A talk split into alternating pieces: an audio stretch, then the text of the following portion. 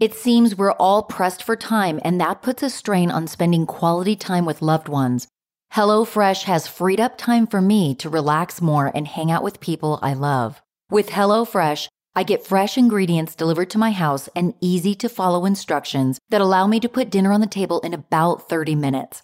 With over 50 menu items to choose from, my family and I are always trying something new, like the chicken sausage and sweet potato soup, which is perfect for cozy winter nights. HelloFresh has meal options like Calorie Smart, vegetarian, gourmet, and quick and easy meals that are ready in less than 30 minutes. I recently made the chicken sausage pasta primavera with my daughter, and we loved it. The lemon parm sauce and bell peppers made the dish so tasty, it's now in our regular weekly meal rotation. Go to HelloFresh.com slash murderish14 and use code murderish14 for up to 14 free meals and three free gifts. That's HelloFresh.com slash murderish14 and use code murderish14 for up to 14 free meals and three free gifts. HelloFresh, America's number one meal kit. The opinions expressed in this episode do not necessarily reflect those of the Murderish podcast. Sensitive topics are discussed. Listener discretion is advised.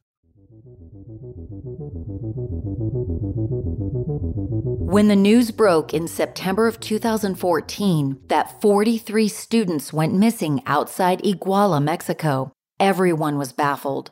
How could dozens of people simply vanish?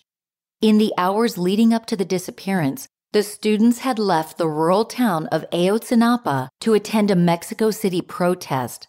The case, referred to as the Ayotzinapa 43, received international press coverage and brought to light some stark realities about Mexico. What led to the mass disappearance? Why and how did 43 people go missing? This is Jami, and you're listening to Murderish. Join me as I walk you through the case of the Ayotzinapa 43.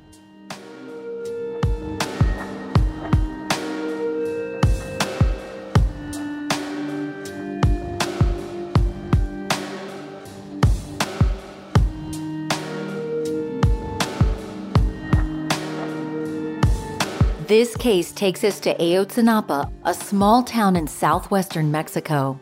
The town, which is located in the Mexican state of Guerrero, is home to the Ayotzinapa Rural Teachers College, or the Escuela Normal Rural de Ayotzinapa.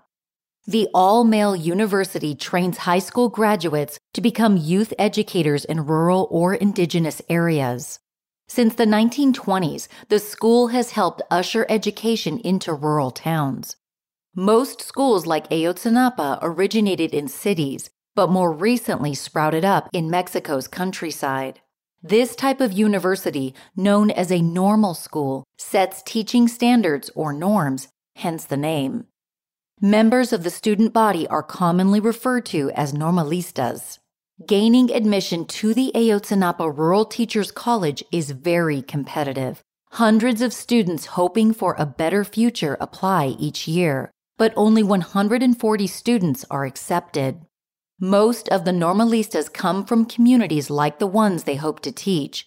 Their families are campesinos, the term to describe indigenous farmers who are often impoverished and lack access to education. The school also has a long history of social activism. Former principal Jose Luis Hernandez Rivera was quoted in the New York Times as saying, it has a lineage of fighting to be heard. This school has kept up its fight. Five hours northwest of Ayotzinapa is the historic city of Iguala. It is considered a major thoroughfare on the way to Mexico City, with easy access to the Mexico City Acapulco Expressway. While traveling by bus on the outskirts of Iguala, things went terribly wrong for a group of student activists. On the evening of September 26, 2014, 56 normalistas ranging in age from 18 to 23 commandeered five buses. This was nothing out of the ordinary. It was tradition for student activists to borrow commercial buses in Iguala to reach the nation's capital for public demonstrations. October 2nd marked the 46th anniversary of the student massacre Tlatelolco, when government agents opened fire on a peaceful protest of the Olympics. To this day, the body count remains uncertain.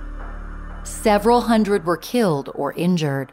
For years, the government covered up its involvement in the massacre. Every year on the anniversary, students from all over the country march in the Tlatelolco section of Mexico City to commemorate the lives lost. When the 56 students initially left Ayotzinapa, they were crammed into two buses.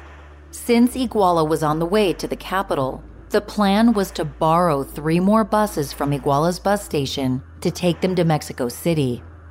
They arrived in Iguala just before an annual conference held by the National System of Family Development, which focuses on the welfare of Mexican families in need. The local chapter's president at the time was Maria de los Angeles Pineda Villa, wife of the Iguala mayor. She was set to announce her own bid for mayor the next day at a political rally. This seemingly arbitrary detail would play a major factor in the missing persons investigation.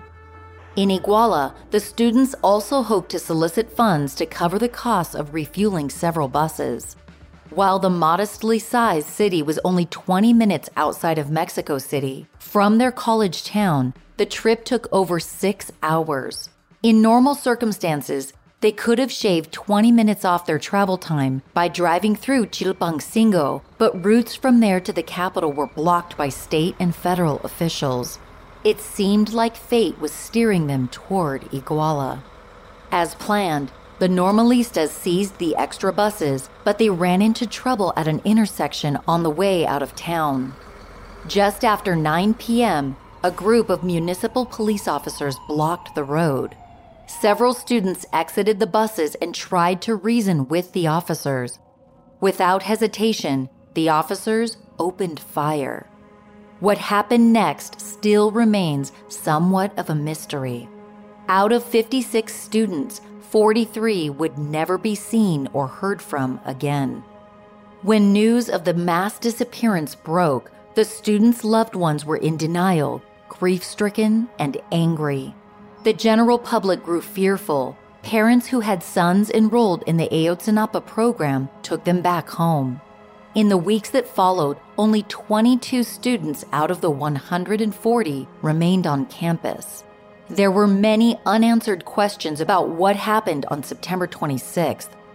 While some answers would emerge in time, many details of that night remain shrouded in mystery. Right off the bat, the number of people missing made this case stand out. According to the New York Times, at the time of the disappearance, Guerrero State had the highest homicide rate in the nation. Reports of disappearances in Mexico were commonplace. Since late 2006, the Mexican government has been engaged in a seemingly endless battle with the country's drug cartels. Nearly 16 years have passed since Mexico's drug war began, and violent crime rates continue to rise. While notorious drug lords like El Chapo have the blood of thousands of people on their hands, make no mistake, the United States has played a nefarious role in all of this.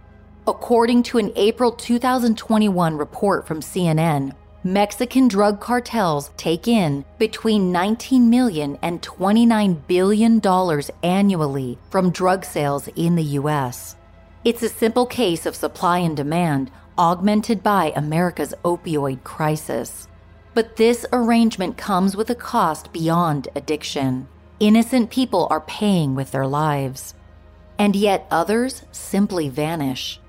According to human rights organization the Washington Office on Latin America, or WOLA, between 2018 and 2020, there were over 23,000 people listed in Mexico's National Registry of the Disappeared.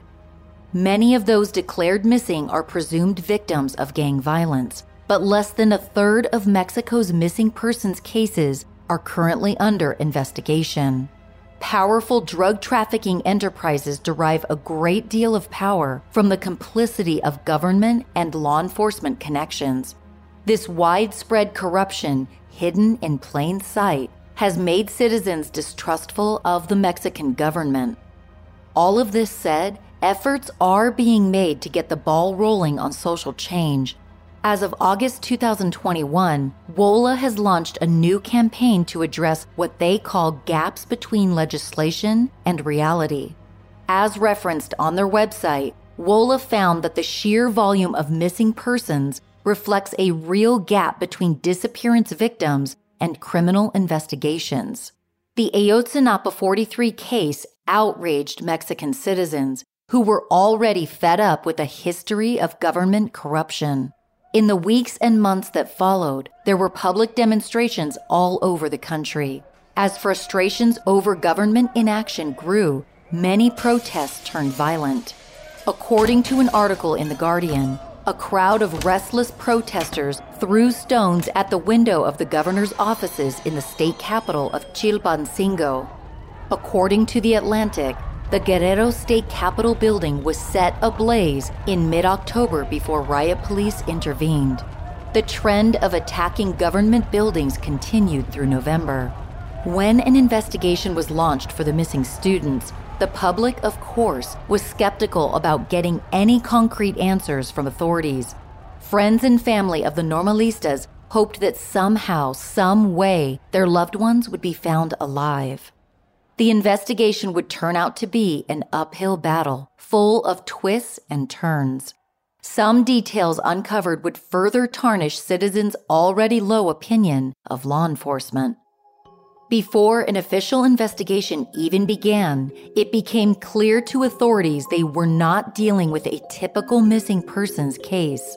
The incident was immediately classified an enforced disappearance, the act of making someone disappear suddenly against their will. One day after the students went missing, a grim discovery was made. On September 27th, the mutilated body of 22 year old Julio Cesar Mondragon Fontes was found on a dirt road in an industrial area less than a mile from the police ambush. He hadn't gone down without a fight. An autopsy revealed extensive injuries, indicating that he had tried to defend himself against assailants. The condition of his body was horrific. One of his eyes had been barbarically ripped out, and the skin on his face was peeled back.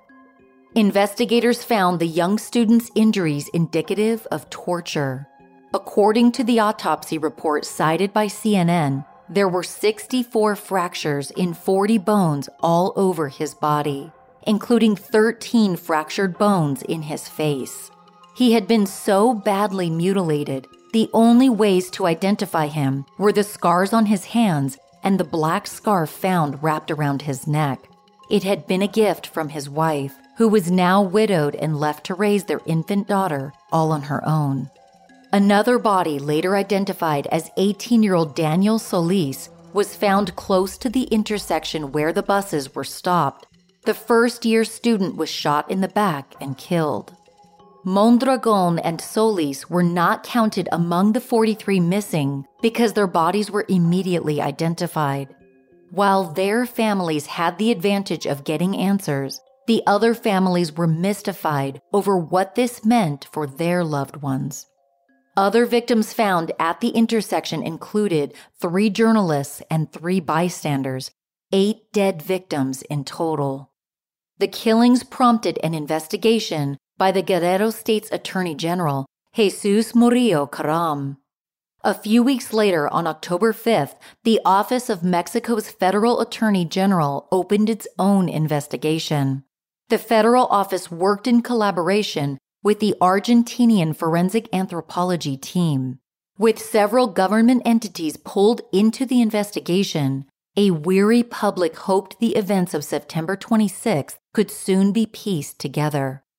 At around 9 o'clock the night of the incident, an on call medic at Iguala General Hospital contacted the city's Iguala's public ministry office. He called to inform them that he was treating several young students who were reportedly injured during a police ambush. With this information, the office was legally obligated to initiate an investigation. Many people would later argue the investigation was sabotaged from the beginning. There was the government's version of events, referred to as the historical version, and then there was what actually happened. Rumors swirled almost immediately about the local government's role in the ambush. This speculation began to gain some traction when Iguala mayor Jose Luis Abarca and his wife went into hiding on October 1st, just a few days after the incident.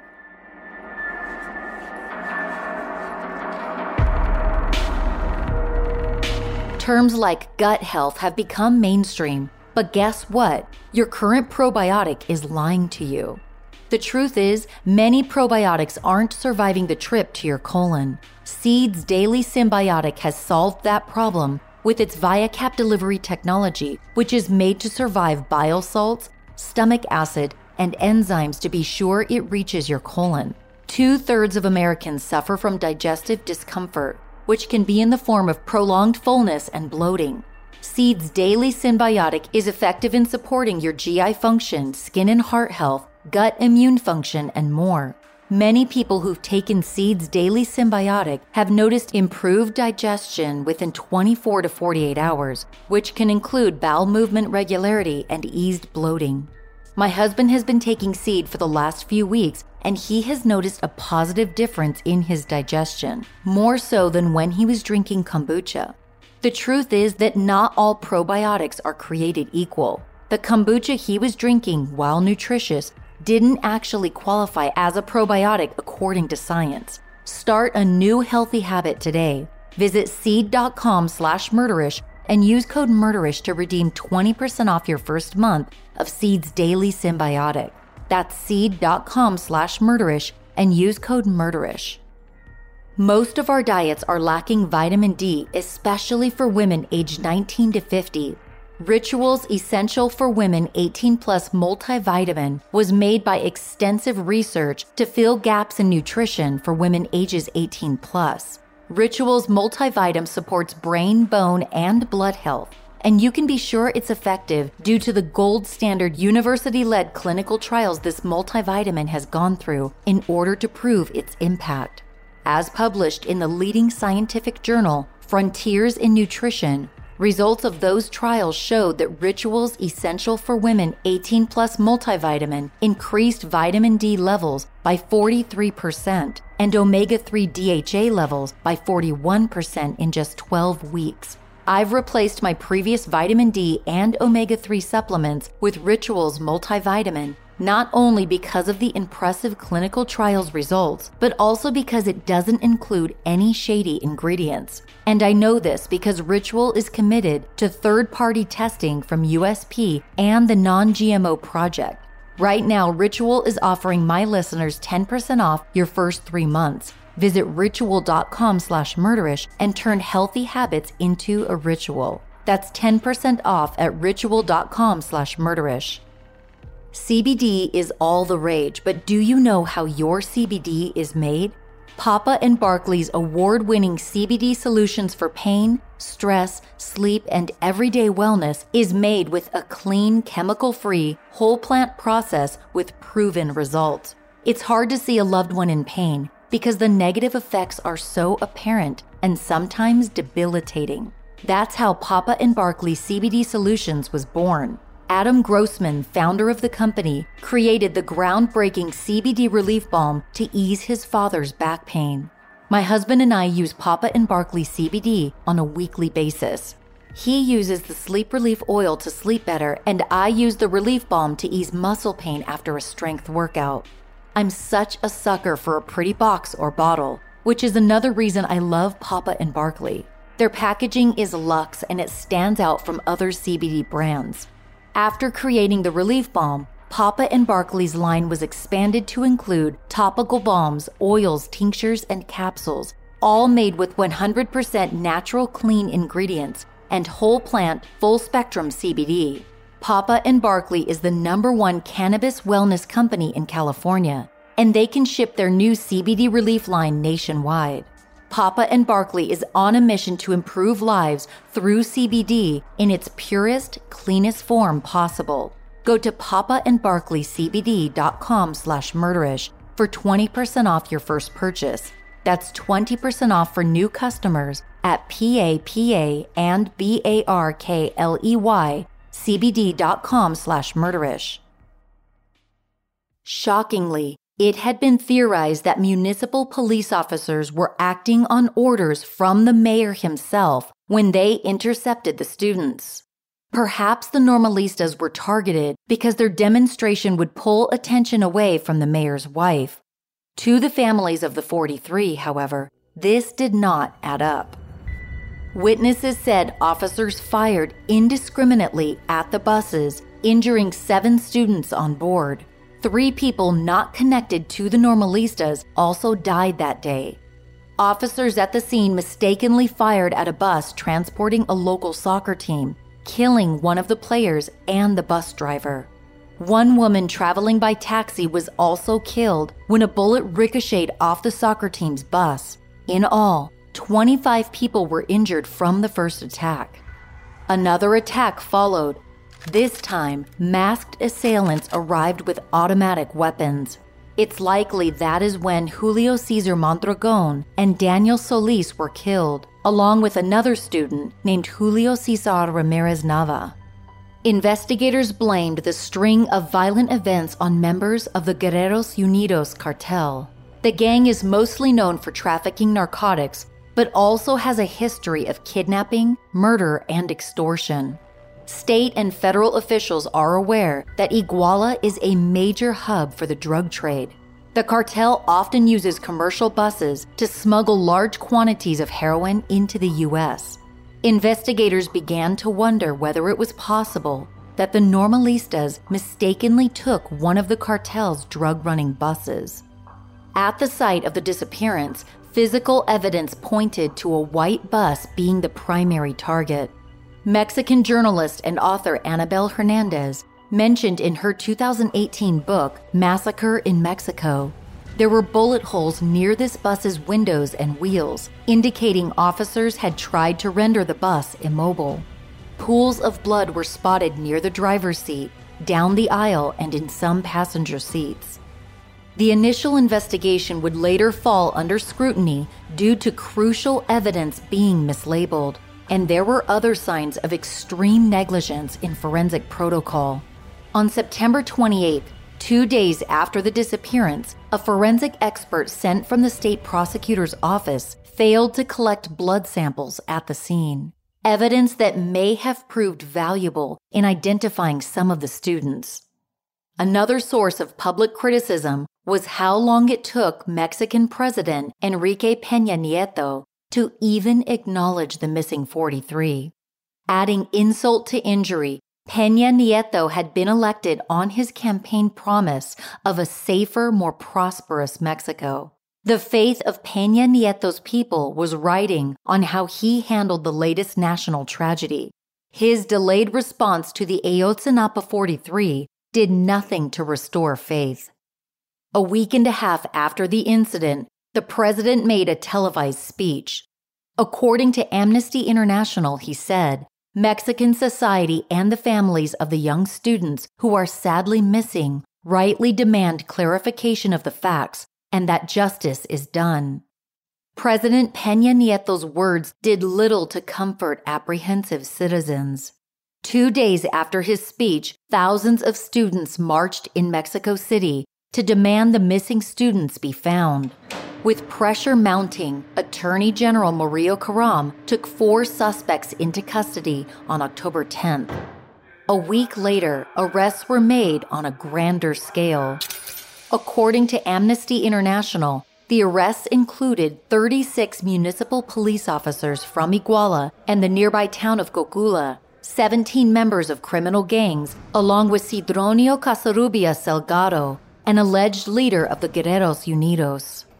Though the arrests appeared to be progress in the case, investigators did not seem any closer to establishing what happened that September night. In October and November, it seemed there was more progress in the investigation as 60 mass graves containing more than 120 bodies were unearthed in the areas surrounding Iguala. Tragically, after undergoing forensic testing, only two of the missing students were identified from bone fragments. It's difficult to consider how many bodies in those pits could be linked to decades old cold cases. October 22nd brought a major announcement in the missing students case. The Attorney General confirmed a widely held theory. The mayor of Iguala had ordered the attack. On November 4th, nearly six weeks after the disappearances, the mayor and his wife were apprehended.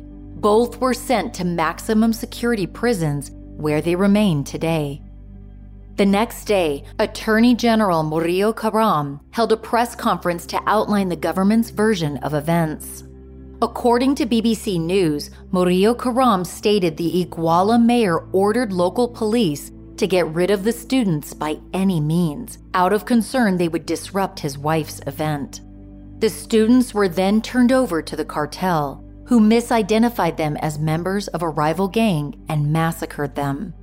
This narrative was not accepted as truth by everyone. It drew skepticism from students' relatives who were still clinging to hope that their loved ones were still alive. One point that had not been investigated was the possibility that soldiers at a nearby military base were involved in the attacks. Soldiers of the 27th Infantry Battalion had been deemed off limits by the government from the beginning of the investigation. Only federal prosecutors were given access to them, which seemed counterintuitive to Mexican citizens who were already suspicious of government complicity. An anonymous high ranking military source told the Daily Beast the Army hides information because it's in their best interest to do so. The whole world knows that the Army controls the drug trade in that part of Mexico. The Army destroys anyone or anything that gets in their way.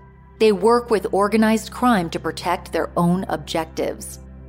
Families of the disappeared mostly focused on one particular statement made by the Attorney General. According to The Guardian, toward the end of the press conference, Attorney General Murillo Karam said to reporters, Ya me cansé. The phrase, which in English roughly translates to enough already, I'm tired, became popular as a rallying cry on social media. People all over the world used the hashtag in support of the Ayotzinapa 43. Mexican filmmaker Natalia Beristain was one among hundreds of public figures who showed support by using the hashtag #YaMeCanse on YouTube. As quoted in The Guardian, she responded to the Attorney General's wariness by saying, Senor Murillo Karam, I too am tired. I'm tired of vanished Mexicans, of the killing of women, of the dead, of the decapitated, of the bodies hanging from bridges, of broken families, of mothers without children, of children without fathers. I am tired of the political class that has kidnapped my country, and of the class that corrupts, that lies, that kills. I too am tired. Soon, another hashtag caught on. Todos somos Ayotzinapa. We are all Ayotzinapa. The phrase signified this case was not just about the missing students, it was about solidarity. Manuel Martinez, a spokesperson for the families of the 43, believed the use of these hashtags not only stood for unity, but it also meant the demand for answers was gaining strength. Martinez remarked to The Guardian The people are angered, and I hope that they continue to support us. So called advances in the investigation kept appearing in the international news. On November 7th, Government officials claimed their investigation revealed the missing students had been killed by members of the cartel who burned their bodies at a local dump site and tossed their ashes into a nearby river. This information emerged from testimony given by several detained members of the Guerreros Unidos. But families of the missing did not believe this theory and insisted the investigation needed to continue. Several days later, on November 12th, government representatives and the victims' families signed an agreement to have a team of experts serve on the Inter American Commission on Human Rights. This panel would assist in continued efforts to solve the case. On November 20th, 2014, another protest was organized in Mexico City, this time involving more than half a million people. According to Amnesty International, President Peña Nieto turned on his people, accusing protesters of trying to destabilize the state. But those involved reiterated they just wanted to know the truth about the Normalistas. In response, the president established a 10 step reform plan. As cited by Amnesty International, this plan led to the creation of 32 state level police forces and the elimination of over 1,800 municipal police teams that may have been compromised by connections to organized crime. While this action conveyed positive intent, it addressed the incidence of future crimes, not the thousands of people already reported missing. The season changed from fall to winter, and with that came a glimmer of hope. In December, the Argentinian anthropology team, along with the federal attorney general, confirmed that one of the remains found in a mass grave was genetically linked to one of the 43 students. Bone fragments were linked to 19 year old Alexander Mora. According to an article in The Atlantic, Experts serving on the commission stated the chain of evidence had been broken, so they couldn't be sure about the narrative of the victims' bodies being burned at a Cocula dump site. Disappointing news continued to roll in. In early February of 2015, a number of police officers and gang members who had been detained accused investigators of torturing them. This brought allegations of false confessions, prompting the release of critical suspects. Because their testimony was given under duress, it was now considered unreliable. Among those set free was El Gil, the nickname given to Sidronio Casarrubia Salgado, second in command of the Guerreros Unidos. It was a major setback in identifying those responsible for the enforced disappearance. On February 7th, the Argentinian forensic team publicly challenged the initial theory of the students' bodies being burned. The experts believed this assessment had been premature. None of the bodies found at the Cocula trash site had been linked to the missing 43. The Inter American Commission on Human Rights released a report corroborating the fallacies, stating there was little evidence to support the government's theories. In April of 2015, more flaws were exposed in the investigation. The government's theory relied solely on accounts of those first detained, while the testimony of two bus drivers and a soccer player at the scene was disregarded. It's likely their statements did not align with the Attorney General's narrative. In addition, the government had neglected to analyze clothing found at the site for DNA evidence. The clothes were finally examined by the Commission in late July, nearly a year after the crime occurred. Over time, the investigation seemed to slow to a crawl. With no new leads, the case received less news coverage, especially by international media. The families of the missing refused to give up. Since that fateful September night in 2014, several parents used what little money they had to travel into Mexico City once a month. Joined by supporters, the bereaved marched outside federal buildings carrying photographs of their missing sons. One mother, Nisa Nora Garcia Gonzalez, lost her 18 year old son that night. She was quoted by the New York Times as saying, The boys aren't missing. They were taken by people in uniform. They know where they left them, they just refuse to tell us. This was a commonly held theory developed by parents of the 43. Early on, they speculated that soldiers had abducted the young men and taken them to a remote place in the mountains of Guerrero, where they were forced into labor. The fact that state officials had been denied access to the military base near Iguala only strengthened suspicions of soldiers being involved in the disappearance several parents started traveling around Mexico to raise continued support for their cause and reignite pressure on the government to keep the investigation going. Others had lost all faith in Mexican authorities. For the first two years following the disappearance, 12 family members traveled across the U.S. in hopes of provoking further action. In January of 2016, four of the families arrived in Minneapolis. According to the Star Tribune, the crowd lobbied the Mexican consul there to accept responsibility and publicly declare that the abduction and killing of the students was a criminal action perpetrated by the government. With many Mexican immigrants scattered across America, the families hoped spreading awareness would prompt local and federal politicians to renounce the widespread violence in Mexico. There were definite signs of support in the U.S. In November of 2016, the two year anniversary of the mass disappearance, a performing arts theater in McAllen, Texas, known as Cine El Rey, held an event called Todos Unidos por Ayotzinapa, or Everyone United for Ayotzinapa. The event, which featured poetry readings, music, and art in support of the 43 students, was organized by Edna Ochoa, assistant professor of Latino literature at the University of Texas Rio Grande Valley. Ochoa told CNN, in a way, this is to raise awareness about the problems that are happening in Mexico and that could happen anywhere. Most of all, we need to raise awareness that there are forced disappearances that should not be happening and that the government under President Enrique Peña Nieto is under complete impunity.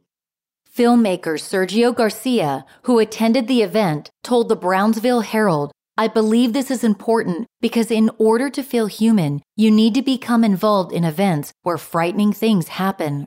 We are the ones who can foster change, not anyone else. Many people do not remember anymore. This situation happened two years ago, and we cannot let it fade away. We need to keep the pressure on, and we need to keep supporting the parents. Imagine being in their shoes. The Cine El Rey event was highly publicized, with some of the more outspoken parents quoted by international media. When a reporter from the Brownsville Herald asked the father of 22 year old Cesar Manuel Gonzalez about potential repercussions of public demonstrations, he replied, We don't know what the political cost of our efforts is, but we do not care. We, the 43 parents, keep on fighting, and if we have to raise hell, we will raise hell. And we'll continue this way, fighting. One parent, Felipe de la Cruz, stood in unity with the families, even though he did not have a missing family member. His son had narrowly escaped being abducted along with his classmates. De la Cruz told the Brownsville Herald the international scrutiny for the towns in Mexico is very important. The pressure that our government receives due to protests from cities around the U.S. and the rest of the world has caused the Mexican government to operate the way it should. Jose Antonio Tizapa Legedeno, father of one of the missing, organized his own unofficial event, a 10 mile race held in New York City known as Running for Ayotzinapa. A growing number of runners and activists have participated in the annual event since 2014, with smaller events sprouting up in Central Park and Brooklyn's Prospect Park. The races are unofficial, participants' run times aren't logged, and there is technically no finish line. According to Medium.com, runners are greeted with bowls of pozole, tamales, and pan dulce, the event traditionally ends with volunteers and participants singing the Mexico national anthem and counting to 43 in remembrance of the missing. As quoted by Medium in September 2020, Tizapa Legedeno addressed the crowd that year by saying, For the last six years, we haven't heard from our children, and here we are fighting and demanding their return. This is a revolution without weapons. This is a revolution carried on with your legs and hearts. On December 1, 2018, a new Mexican president took office, Andres Manuel Lopez Obrador. Citizens hoped a new administration would advocate for a more thorough investigation, and the new president delivered. Within hours of holding office, he took steps to fulfill his campaign promise of exposing the truth about the missing 43. According to Al Jazeera, in his first presidential decree, President Lopez Obrador ordered the formation of a new commission that would be tasked with starting a new investigation from scratch. The Truth and Justice Commission was made up of the students' parents and their lawyers, representatives from the Interior, Foreign, and Finance ministries, and investigative experts. During the event announcing the new commission, Maria Martinez, the mother of one of the missing, spoke on behalf of the families. According to Al Jazeera, she told President Lopez Obrador there are families suffering because they have lost someone. It's difficult to see an empty chair, an empty bed without a child. You need to win our trust. We don't trust anyone, but we have a bit of faith. You set an example of someone who perseveres. It's a good example. A new investigation was soon underway. This time, investigators were promised unlimited government resources and access to anyone they had cause to interview.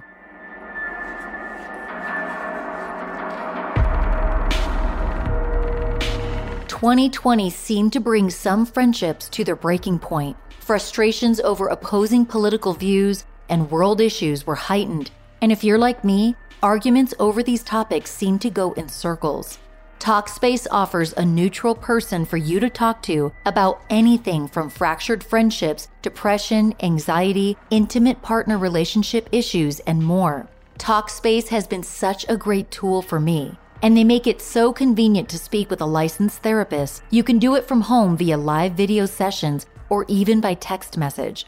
It's really easy to access your Talkspace therapist and schedule sessions, and the interactions are very professional. Talkspace has thousands of licensed therapists available for you to match with. You can even get a prescription for your medication if need be. If you need a little support to help you through the end of the year, or you want to start building towards a better upcoming year, Talkspace is here to help. Match with a licensed therapist when you go to Talkspace.com and get $100 off your first month with the promo code MURDERISH. That's $100 off when you use code MURDERISH at Talkspace.com. My friends Aaron and Justin host a true crime podcast that I know you'll get hooked on. Generation Y is a true original in the greater true crime podcast landscape. If you're into hearing about true crime and unsolved murder cases, Generation Y will have you hitting the follow button so fast. In each riveting episode, Aaron and Justin break down theories, dive deep into forensic evidence, and express their opinions on perplexing cases. Like the case of Jason Corbett, who was killed by his wife Molly's father, who beat him with a baseball bat after he heard the couple arguing. On that fateful night in 2015, Molly's father, Tom, claimed to have seen Jason strangling Molly during their argument, which prompted the fight between Tom and Jason. Jason was left dead with a caved in skull. Questions loomed afterward. Did Tom act in self defense, or was this a planned murder? Listen to the Generation Y podcast on Apple Podcasts, Amazon Music, or you can listen ad free by joining Wondery Plus in the Wondery app. You guys know by now just how much I enjoy playing Best Fiends. I cannot put the game down. I've been playing even more lately as kind of a break from all of the holiday stress. While I play, I get hooked on the storyline as it progresses, all of the cute fiends I can collect, and the fun and challenging puzzles along the way. Best Fiends is the best puzzle game I've played because it keeps me engaged and entertained. Oftentimes, we go camping where the Wi Fi isn't so great, but I can still play Best Fiends because the offline mode allows me to play without Wi Fi. There are so many levels to this game, and new levels are added constantly.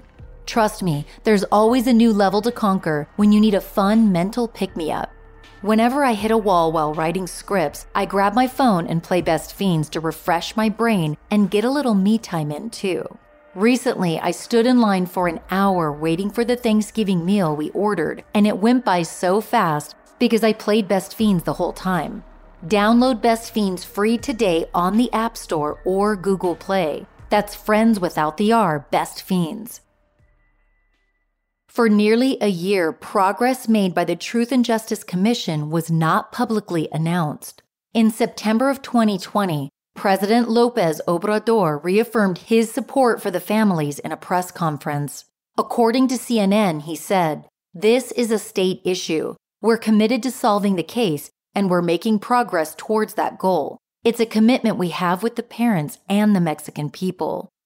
A few days later, the president held a public ceremony with the families where he apologized for all they had endured.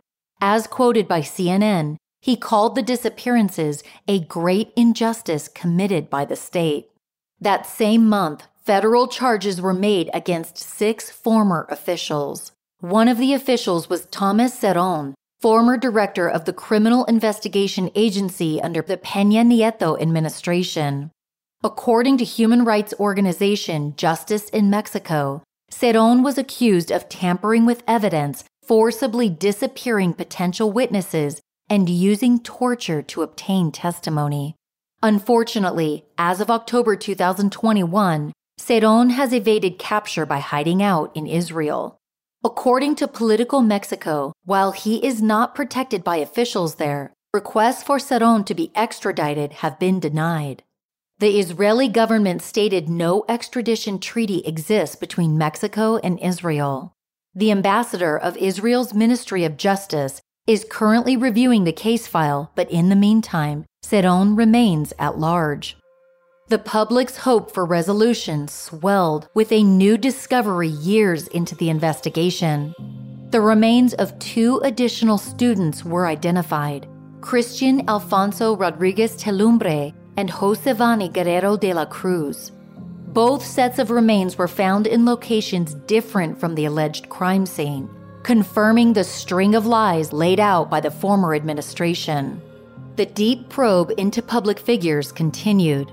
Unlike his predecessors, President Lopez Obrador's actions proved he was intent on getting new leads in the case, even if it meant going against his own principles. The center left populist president, who still holds office at the time of this recording, has always been a fervent supporter of the military. Implicating military personnel in the enforced disappearance would counter his political stance. President Lopez Obrador's willingness to prioritize the pursuit of justice over his political leanings established public confidence. Over the years since the investigation started, the focus on multi level corruption has led to a high degree of public suspicion, which was not unfounded. Former Secretary of Defense General Salvador Cienfuegos had assured investigators that there was no military presence in Iguala when the deadly events unfolded. This was later revealed to be untrue. In fact, it was Cienfuegos who denied requests made by investigators to question military personnel. Cienfuegos was never prosecuted in Mexico. However, in October 2020, he was arrested by DEA agents in Los Angeles. The United States Drug Enforcement Administration charged him with collusion, organized crime, and money laundering. But before Cienfuegos could stand trial, the Mexican government threatened to restrict the DEA's operations in Mexico if Cienfuegos was not released. No charges have ever been filed against him by the Mexican government. Unbelievably, they exonerated him. In November of 2020, Captain Jose Martinez Crespo of the 27th Infantry Battalion had the distinction of being the first high ranking military officer arrested in connection with the Ayotzinapa 43. Finally, authorities were not just targeting low level officials like they did during the first investigation. According to Animal Politico, the arrest warrant for the military captain was issued for organized crime with the purpose of committing crimes against health. Captain Martinez Crespo did not necessarily play a direct role in the mass disappearance, but he was on patrol with a group of soldiers in Iguala the night of the crime. He faces criminal charges from the federal attorney general for allegedly being on the payroll of the Guerreros Unidos cartel. Two months after the warrant for his arrest was issued, Martinez Crespo surrendered to a military prison. His defense team argued the charges were based on the sole testimony of a protected witness. The case against him was compromised in January of 2021 when a leading Mexican newspaper called Reforma leaked statements made by this witness. The witness, who was referred to as Juan in the Reforma article, claimed the military was directly involved in the student's disappearance. As a suspected leader of the Guerreros Unidos, Juan had intimate knowledge of the operation that night, which he said involved military, police, and the cartel. According to Mexico News Daily, he said members of the Guerreros Unidos were seeking out members of a rival gang that owed them money. It was suspected the rival gang members were interspersed with the Ayotzinapa students.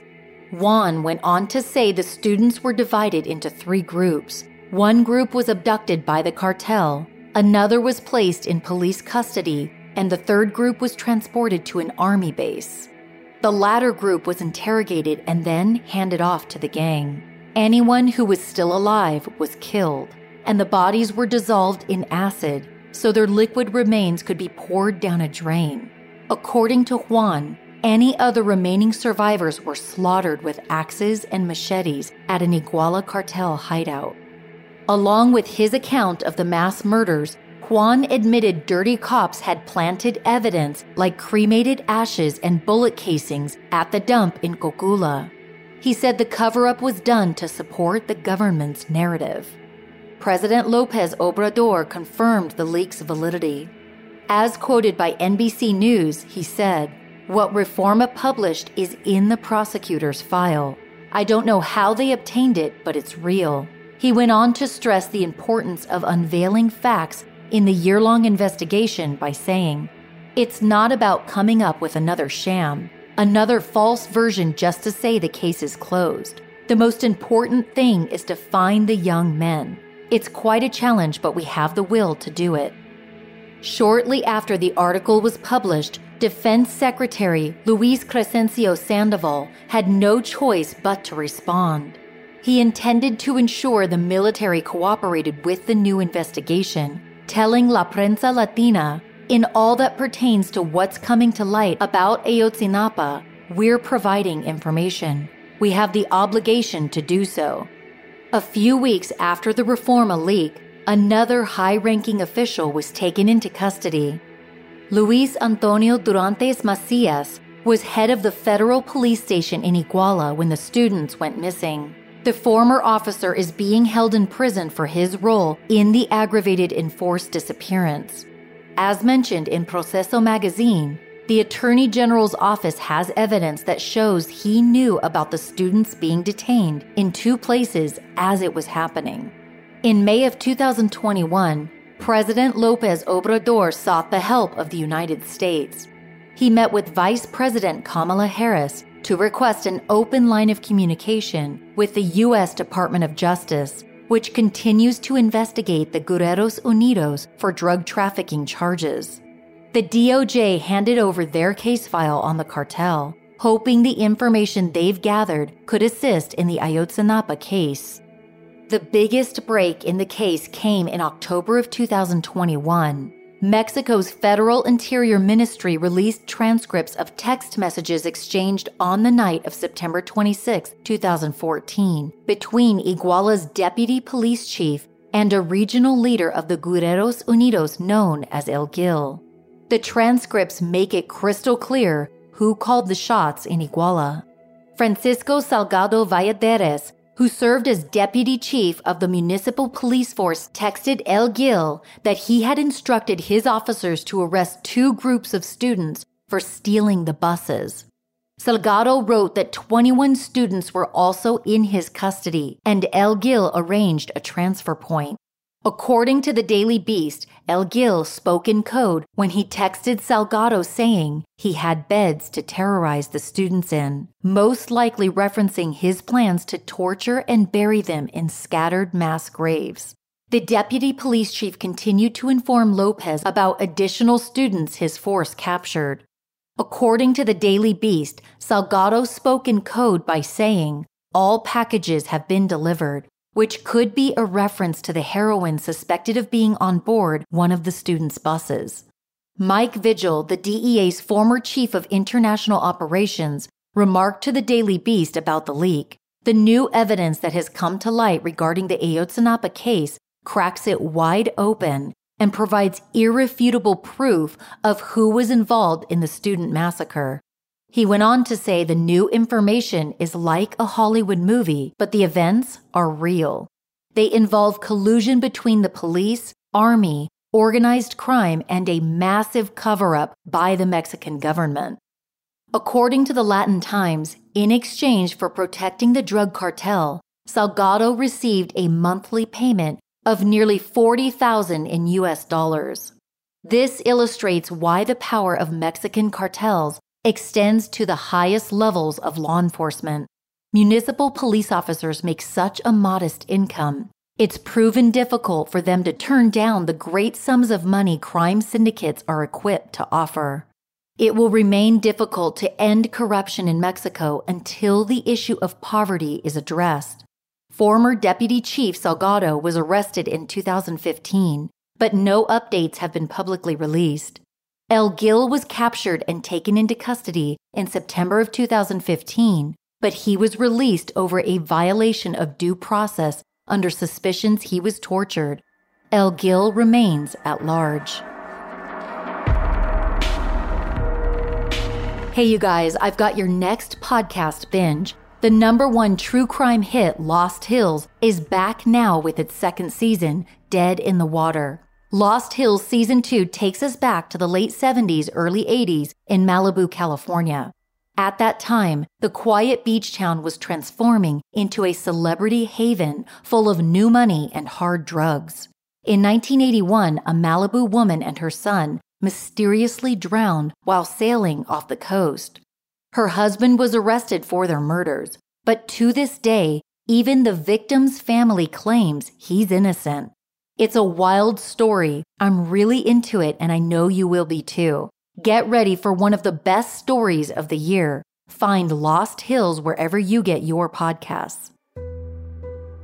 There has been some notable progress made in the Ayotzinapa 43 case, under the current administration. But is it enough? Arrests have been made, and a few of the students have been identified, but very few suspects have been successfully prosecuted in the seven long years that have passed. It's hard to grasp the amount of suffering endured by the Normalistas' families. They have missed seven birthdays, seven Christmases, seven years of memories, that could have been created if the students had never boarded those buses. How can you cure seven years of devastation, of yearning to know what transpired on a night that changed so many lives? The students were just innocents ensnared in a web of corruption that has gone on for far too long. At the time of this recording, countless drug cartels still have the Mexican government in their back pockets. How many more presidents like Lopez Obrador will be bold enough to take a stand against corruption before every victim of the 43 is found? And what about the thousands of others seeking some sense of closure for the death of their loved ones? According to Mexico's Search Commission, nearly 100,000 people have gone missing in Mexico since 1964. The story of the Ayotzinapa 43 is not really an anomaly. It's more of an expose on a nation in crisis.